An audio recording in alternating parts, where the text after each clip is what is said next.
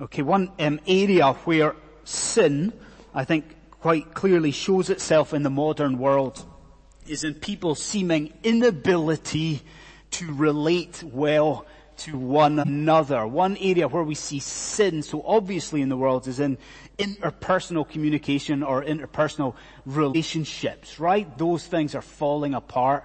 Uh, where would we go for an example? We would go obviously to social media, I suppose. So you know as well as I do, right, that if this morning you and I on our phones went on to Twitter, and if anyone has done that already, come back uh, to scripture, but if we went on to Twitter uh, just now and we looked at any of the comments under whatever in the world is trending just now, what would we find? We would find abuse, right? Wouldn't there be hatred? People ridiculing each other. So we see that there, that sin, interpersonal sin in people's relationships. We also see it in the commonly reported effects of lockdown. Isn't that right? Time and time again, we are hearing people whose relationships have just gone sour, they've gone south, that there's newfound bitterness, there's resentment. Why? Simply because people have not been seeing each other as much as they were previously. We're living in a really weird time, aren't we? It's a very strange time where people are struggling to relate to each other with even a semblance of common decency, even a semblance of basic decency. Well, if you cast your mind back to our studies in the Sermon on the Mount, which was a while ago, I think, wasn't it? You maybe can remember what John Stott the famous London minister once said about us. Do you remember that famous quote? I banged this quote when we were in the Sermon on the Mount. I flogged it till it was dead. But John Stott said basically that we are to be a counterculture. That the church is to be a Christian counterculture. Now, if you consider that for just a second, I wonder if you see the opportunity at hand. Because in this section, these verses that we've just read together, do you know what Peter's going to do? He's going to show us how Christians are to relate to other people. He's going to show the, the Christian side of the coin, how we relate to others. And I'm telling you this for nothing. This is so countercultural. Do you see what might happen? If we embrace Peter's teaching here, if we really take it to heart, you and I will shine in London. If we hear what Peter says about how a Christian relates to others, we really will stand out for Jesus in this really most hostile of ages. Now, in this section, let me be precise about it. In this section, I think Peter instructs us how to relate to three groups of people, okay? Or he instructs us to relate to three persons. So, if you've got your Bible there, if you've got a copy of scripture, let's work through that. Let's think about the first one. So first of all in chapter 3, do you know, we read it and what we find is that we are, this morning, right now, we are first of all face to face with our fellow believer. That's the first thing that happens in, in this section. We're face to face this morning with our fellow Christian. Right, you, you, could be tired this morning, anything could be happening in your life, but I do think this is true, that you should be excited about this portion of scripture. I'll tell you why there should be excitement. Like previously, you'll have noticed that what Peter's doing is speaking to various different factions in the Christian church. Isn't that what he's been doing? If you think back a wee bit, a few weeks ago he was speaking to slaves. So he's speaking to a specific faction of people in the first century church. Then were you here last week? You remember that? You won't forget last week. Do you remember who he spoke to? He spoke, he didn't just speak to women. He spoke to wives, no. He didn't just speak to wives. He spoke to Christian wives, no. He didn't just speak to Christian wives. He spoke to Christian wives who were particularly married to unbelieving spouses. Very specific, right? Specific faction within the church. Well, why should you be excited here? Have a look. What's the first word? First word is finally. So we know that we're coming to the end of the central section of this epistle. What's the next bit? So it's finally all y'all, isn't it? It's finally, finally all of you. Do you see why it's exciting? Here, Peter's not just talking to a faction of, of Christians, not a faction. He's talking to, he's talking to all professing believers. He's talking to everyone in the room who professes faith. Why is it exciting? Peter is very, very explicitly speaking to you this morning. You. What does he do? Well, in this first part, he takes you by the shoulders. So Peter puts his hands on your shoulders, and as I just said, he turns you to face a fellow Christian. You're right eye eye with your fellow believer. And what Peter does is he whispers into your ear five traits that should mark your relationship with that person. Okay, five qualities. Right now, I'm going to do something uh, unusual and welcome. I think just now, I'm just going to shut up. Okay, I'm going to be quiet for a second because this is what I want you to do. I want you to look again at the five qualities. Verse eight. Have a look at them. Read them a couple of times, and I want to know: Do you notice anything unusual about it, or anything particular about the list? Do you see? Have a look. See, with our Western mindset, we read that, don't we, just sequentially? We read that in verse 8 and we read that and just assume it's just like one after another. It's just a list that Peter's putting together. Now, you've got to understand that's not what you've got there. What you've got is, wait, is a chiasm. It's a chiastic structure. And everybody remembers what that is. Don't you? The chiasm of chiastics? Yeah, I can tell even behind your masks that you're all saying, yeah, we remember, absolutely vividly remember what that is. That's when a biblical author works in pairs. Do you remember? This is where the biblical author starts at the outer edges of a list or a section. He works in pairs and he works in the way. Has everyone got it? Yeah? Works in pairs first, last, then works in the way in order to highlight a central section. So look at the, look at the pairs with me for a second. What have we got? Have a look. So look at the first one and the last one. And maybe you'll see, yeah, it is the pair. Do you see it? Look, you've got both unity of mind, and you could say you've got humility of mind if we want to play on it, right? Do you see how it's a pair at least? Do you? Well, what's, what's unity of mind? What's he calling for there? Let me tell you what it's not. So the, the uh, apostle Peter here not saying to the church that there has to be uniformity of thinking. So Peter's not saying in scripture, everyone in the room, everyone who's a Christian online, we have to think exactly the same about every matter under the sun. It's not that idea. It's the idea of harmony. Which in a way is even more challenging. It's the idea that the Christian is to first the community of faith. Isn't that incredibly challenging? It's the idea that the Christian is to prioritize the covenant community, prioritize the church over and above our own personal felt needs and desires. That's the idea of unity of mind. What's the other side to it? What's the last one? A humility of mind. So I can just turn that to you and say, what's that? It's kind of self-explanatory, isn't it? Don't you think so? So it's, it's the idea that in the church and with the other people in this room, you and I are to do everything, kill our pride, to resist our pride. In fact, does the apostle Paul not put this beautifully in Romans 12? You ready for it? He says to you, never ever be wise in your own sight. We are never to think more of ourselves than our fellow believers. Right. What do you think?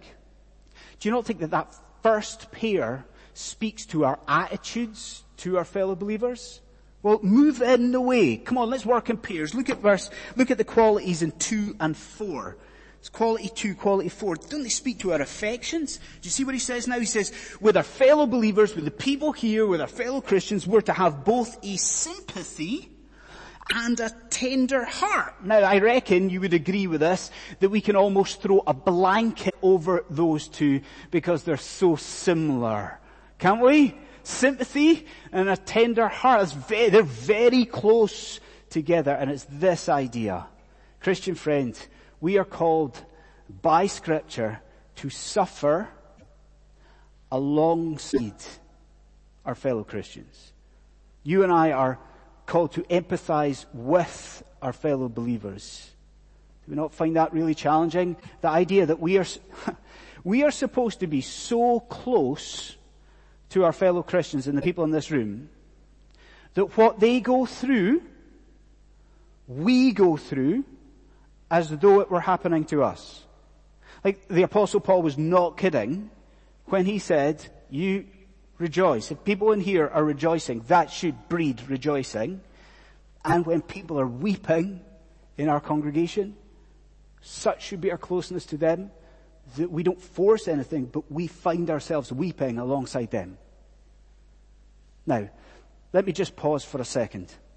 Do you remember what I just said a moment ago? I said that a chiastic pattern or a chiastic structure exists partly to highlight, it exists to highlight the central idea, the central word. Could I ask, would you look at that? What is the central quality or trait? Do we see it here? Primarily Peter is concerned that we should possess, you and I should possess a brotherly love, a brotherly love. So maybe, and I don't know, maybe, maybe an illustration will help us at this point. So I would ask you to do this. I'd ask you to think about um, little Knox Amorim for a moment. We're thinking a lot about the Amorims, aren't we? So that, that should be alright. We can think about uh, little Knox. I, I, I, guess most people in the room know who Knox Amorim is. Uh, for those who are watching online, uh, not, uh, one of our, one of our elders, Gabriel, uh, and his wife Sodrea have just welcomed their third child into the world, a little boy that they've named Knox. Now, you think about his situation, think about Knox's situation. He has been born, what, a few months ago, a few weeks, few months ago. He comes into the world into what situation? So he comes into the world and he is not isolated and he is not independent. The point I'm making is Knox comes into the world into a series of different relationships, doesn't he? So he has the, he comes in, he's born into a relationship with his mum, with Andrea. Yeah, more than that. Who else? He comes in and immediately he is in this relationship that's formed with his dad. You know, this real lively relationship with Gabriel. Is that it? It's not. We can't forget Leah or Boaz uh, this morning. So Knox is born into this quite complicated, quite complex, but definitely a committed relationship with siblings. Now, this is the point. When Peter here is speaking of Philadelphia, when he's speaking of brotherly love, he pretend. Peter at this point is not saying we have to just kind of imagine that we have a relationship with each other that resembles that relationship that siblings have. He's not saying pretend to be siblings. Peter is saying here, that is actually how it really is in the church. We don't have to pretend, spiritually speaking, that we really are brothers and sisters in the Lord Jesus Christ. Now you just think about the structure and the flow of the book. How does he begin the book? What's the metaphor that he uses? When we come to faith, when we come to Christ, we are born. How does that happen? By the will of the Father. What happens? Do we come in isolated? No, we have this vital, vibrant relationship now with our Heavenly Father. Does it stop there for you? No, we get into chapter 3 and he says, ah, yes, you have other relationships. You have been born anew into other committed relationships. And what does that mean? That means that just as you and I hope that Knox, Leah and Boaz, as they grow up, we hope, don't we, that they will look out for each other. Don't we want that? And we want Knox and the, the, the kids, we want them to defend each other as they grow up. We want them when they argue, because anyone who's got siblings in here knows that, that that's, that's far from the course, right? We argue, fight. We want Knox, Leah, and Boaz. We want them to remain loyal through those arguments and tough times. And just like that, Peter says that should be our expression of this brotherly love. The call here is for you to live out the reality of your family bond, our family bond in the Lord Jesus Christ. So I end this part with a question for you. As you look at verse 8 and the traits that God lays before you, does it sound as though you are being described? Unity, humility, sympathy, tenderness. I mean, for Christians outside of a, you know, Presbyterian setting, do you and I demonstrate real humility to them? Do we? Unity. What about to the people in the room? What about to the Christians watching who are part of LCPC? Do you and I, do we display a genuine tenderness of heart and a, a genuine sympathy? If not, you're surely with me that this single verse drives us to pray. Don't you think so? Doesn't it? Should you and I not this week, should we not repent where we don't show these qualities? Should we not plead with God that He would change us and mature us that we might demonstrate all the more these qualities? Demonstrate love to whom? To our family of faith. So, a Christian believer. Second thing we see here is that we are face to face with a hostile unbeliever. A hostile unbeliever. I hope you can, I hope you can see what happens in this section of scripture. Honestly, I, I want you to see it for yourself. So, so, Peter's shown you a Christian and how we should live with our fellow believer, how, how to relate in this hostile world, how to relate well to them. But, do you see what happens? Peter now puts his hands back on your shoulders and he turns you, and do you see what he does? He turns you not just to an unbeliever, but Peter actually turns you towards someone who is actively hostile this time to the Christian faith. That's in verse 9. Now, before we consider how we are supposed to act to a hostile unbeliever, I think just for a second we should think about how relevant this is surely to your life and to my life. Think about what we said right at the beginning of 1 Peter. Do you remember what we said? We said that these people, this Christian church at the time that he's writing to, they weren't facing, you know, overt persecution at this stage. You know the sort of thing I'm talking about? Like this Asia Minor, this, these these churches here, they're not facing, you know, physical attacks necessarily, not in abundance. It's more opposition in infancy at this point. So isn't it interesting to note what form it seems to have taken? Look at verse 9. Look at it. You see the form? Peter says, don't insult when you are insulted. Like don't revile when you are reviled. And he keeps, he goes on to talk about keeping your tongue free. What sort of opposition is it? These people are facing verbal, there's other forms, but primarily is verbal. So it's, these people being ridiculed. There's defamation of character going on. Just people being insulted for the Christian ch- church. And aren't you with me? Doesn't that sound a little bit familiar? To you. It really does in my life. Like think about it. In the streets of London, if we're going to be opposed or persecuted, it's unlikely that you and I are going to get beaten. Right? That might happen. Today in London, that's unlikely. It's unlikely we're going to get chucked in jail. How are we opposed if we're going to be opposed? We're going to be ridiculed. So the kids in school, or people at university or with your family who don't believe or with your work colleagues or your neighbor, you, you're a bigot. You're backwards. You're, you're an idiot. You're just following some weird superstition, right? The, the attacks are going to be verbal attacks. Given the relevance of that, I think we've got to do a couple of things here.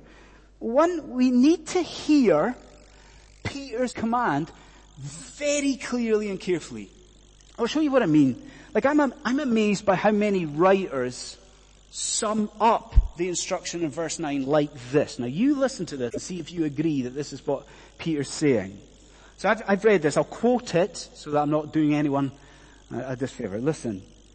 So the basic teaching in verse 9 is that of non-retaliation. The idea that when we as a Christian are mistreated, we should pay back, we should not pay back like for like. So you look at verse 9, Is the idea there that of non-retaliation? Can I read it to you? See what you think? So Peter says, God says to you, do not repay evil for evil, but on the contrary, bless. Do you, does anyone see my point? Am I alone on this? That what God is calling for here is much, much more than a non-retaliatory spirit. Do you see? It's not just if you're insulted, make sure you don't insult. It doesn't stop there. The command is actually you take a positive step towards that person. You see if you can act well towards that person. Do you see? That's the first thing we've got to do. The second thing we've got to, under, got to do is understand what that means. Because you're with me, that's not straightforward. So what do I do with my neighbor, for instance? So my neighbor does this all the time. I'll be going out to a church meeting and I will meet him invariably when I'm going out to some meeting and I'll get this from him all the time. Oh Andy, a way to pray for people, are we Andy? A way to bash more people with your Bible, Andy. Consistently, consistently getting. So what does it mean to bless that man? Do I in the street hold up my hands? And say, may the Lord bless you and keep you? Is that the sort of thing that God is calling for here? Is it? Well, no. And here I want to suggest to you three explanatory applications for when you are ridiculed by your unbelieving family member. When you are ridiculed at work or by your friends because you follow Jesus. First is this. To bless that person surely means you ought to pray for them. I mean, you, you all noticed, didn't you, in the reading, that Peter uses the Old Testament you noticed, did you, the quote from Psalm 34? Well, what is perhaps slightly less obvious is that here Peter is standing on Jesus' own teaching itself. So you cast your mind back to the Sermon on the Mount again, right? And I know you've got your masks on, but I want to hear it. So I'm going to, I'm going to leave it blank. You tell me. You can pretend, because nobody's going to know in your mouth, but you can fill in the blank here. What does Jesus say in Matthew 5:44? You ready? Love your enemies and pray for those who persecute you. You get it? Love your enemies and what was it? Pray for those who persecute you. And friend, if you are being ridiculed, if you are struggling just now with opposition, surely that's for you. Surely if we're to bless that person, it involves prayer. You pray for their life, you pray for their work, you pray for their family, but you pray for their salvation. Second, to bless surely means that you are to do good to that person. In the book that I'm reading uh, this week, uh, I, I read a lovely story. I'll share it with you very, very briefly. It's a story of a Christian officer in the army. And this officer is receiving just hatred from one particular colleague. So every, they're in the barracks, okay, in the barracks every night, and this Christian officer is trying to be a witness, and he, and he, he lies down every, on his bed every night, and he gets his Bible out, and he prays and he reads scripture and every night, without fail, this, the guy opposite him hurls insults and hurls abuse at this Christian man. But one night, it changes. The story goes that this hostile officer, he doesn't just hurl insults. What he does is he takes off his military boots, you know, those really stinking, filthy, heavy steel toe cap boots, and he hurls this at this Christian man and it smacks him in the face as he's re- reading the Bible. Things calm down. Go to sleep. Next morning, this hostile soldier gets, he gets the fright of his life because he wakes up and he finds his boots back exactly where they should be at the bottom of the foot of his bed. The thing is, the, the boots had been cleaned and the boots had been polished uh, by that Christian man. And if you are in this room just now where you are facing jibes because you're a Christian, and you're facing just the sniping that goes on, surely you see a lesson. If we're to bless those who, who persecute and oppose us, what do we do? You have to be imaginative. And you have to give some thought to how can you, how can you pour out blessing? How can you act for good towards that person who opposes you? And then the third one, we've got to pray, we've got to do good. But to bless, surely it means that we have to speak of the Lord Jesus Christ to our opponent.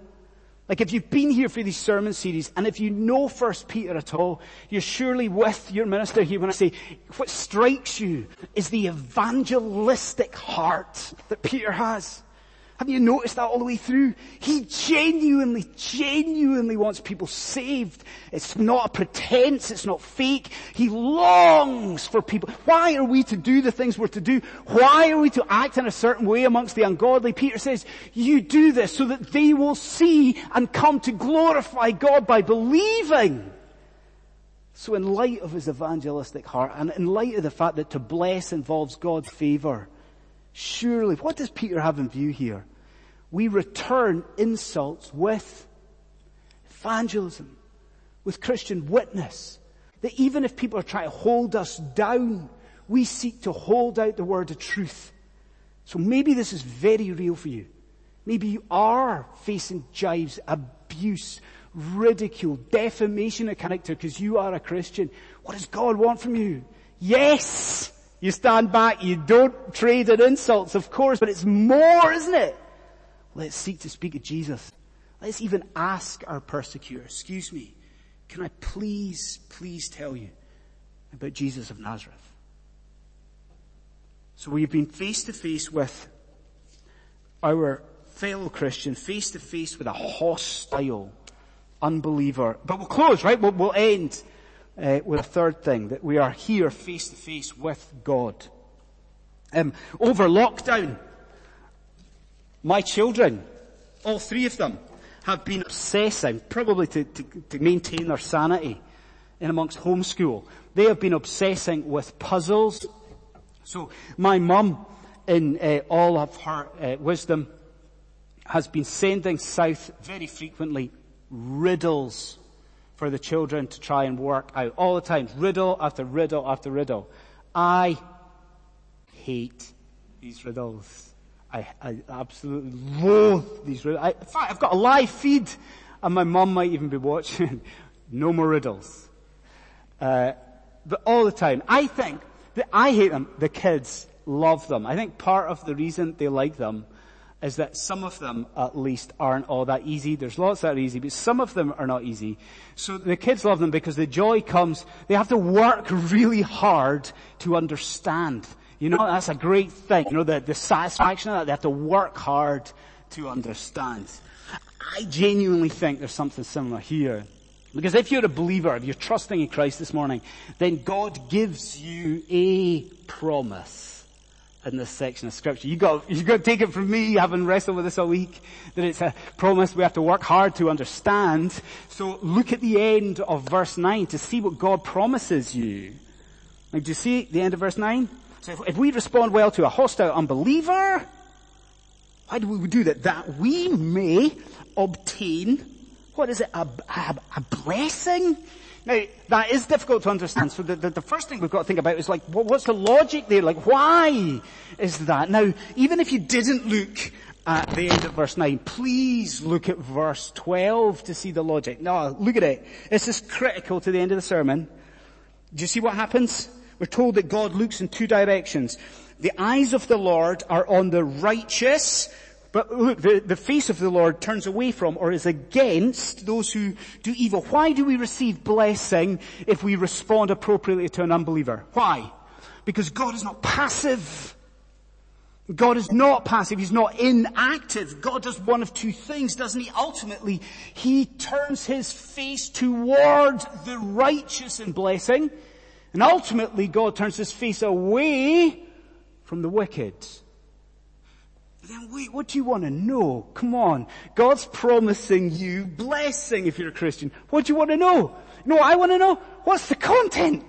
Like if I'm good to my neighbor who's completely sniding me and being cheeky to me all the time, if I respond appropriately, do I get a Lamborghini? Do I get a Ferrari? What's the blessing? Is it some sort of spiritual favor, blessing that comes into my life just now, is it? What's the content of the blessing? But I do think you already know the answer. Because I'm repeating myself every week. Where does Peter look always in this letter? Where does he always look? He looks time and again ahead. Doesn't he? The revelation of Jesus Christ to the time where our salvation is to be revealed. It's that moment he's just mentioned in verse 7. What sort of blessing is this? Come on.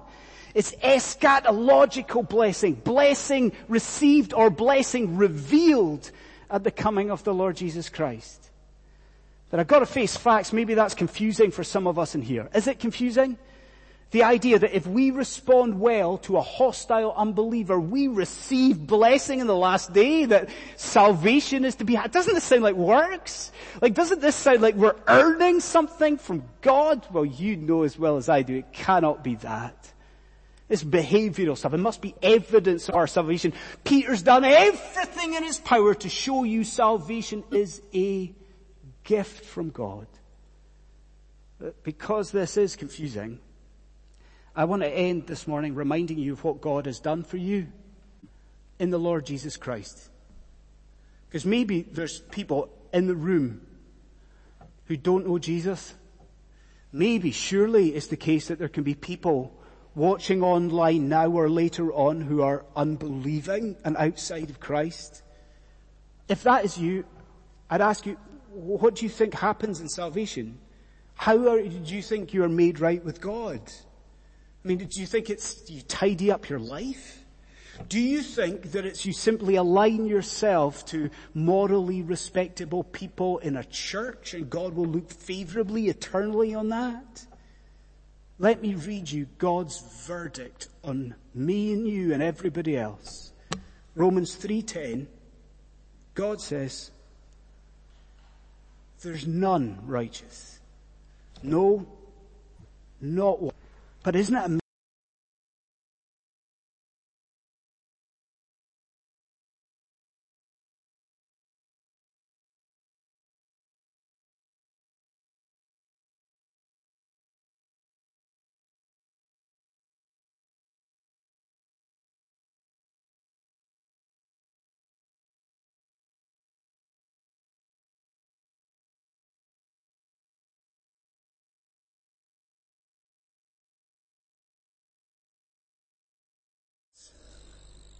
of uh, qualities and traits uh, in scripture that mark our relationship with our uh, fellow believers. We thank you that we see into Christ. We see into the heart of the Son of God. We thank you that in Christ was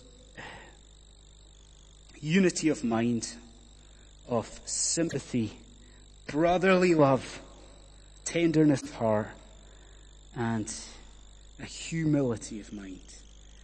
Lord God, we thank you that this brought him to the cross. And we thank you that the Lord Jesus Christ has done all that we might receive your blessing. And we pray, worshiping you. We pray in wonder. And we pray in Jesus' name. Amen.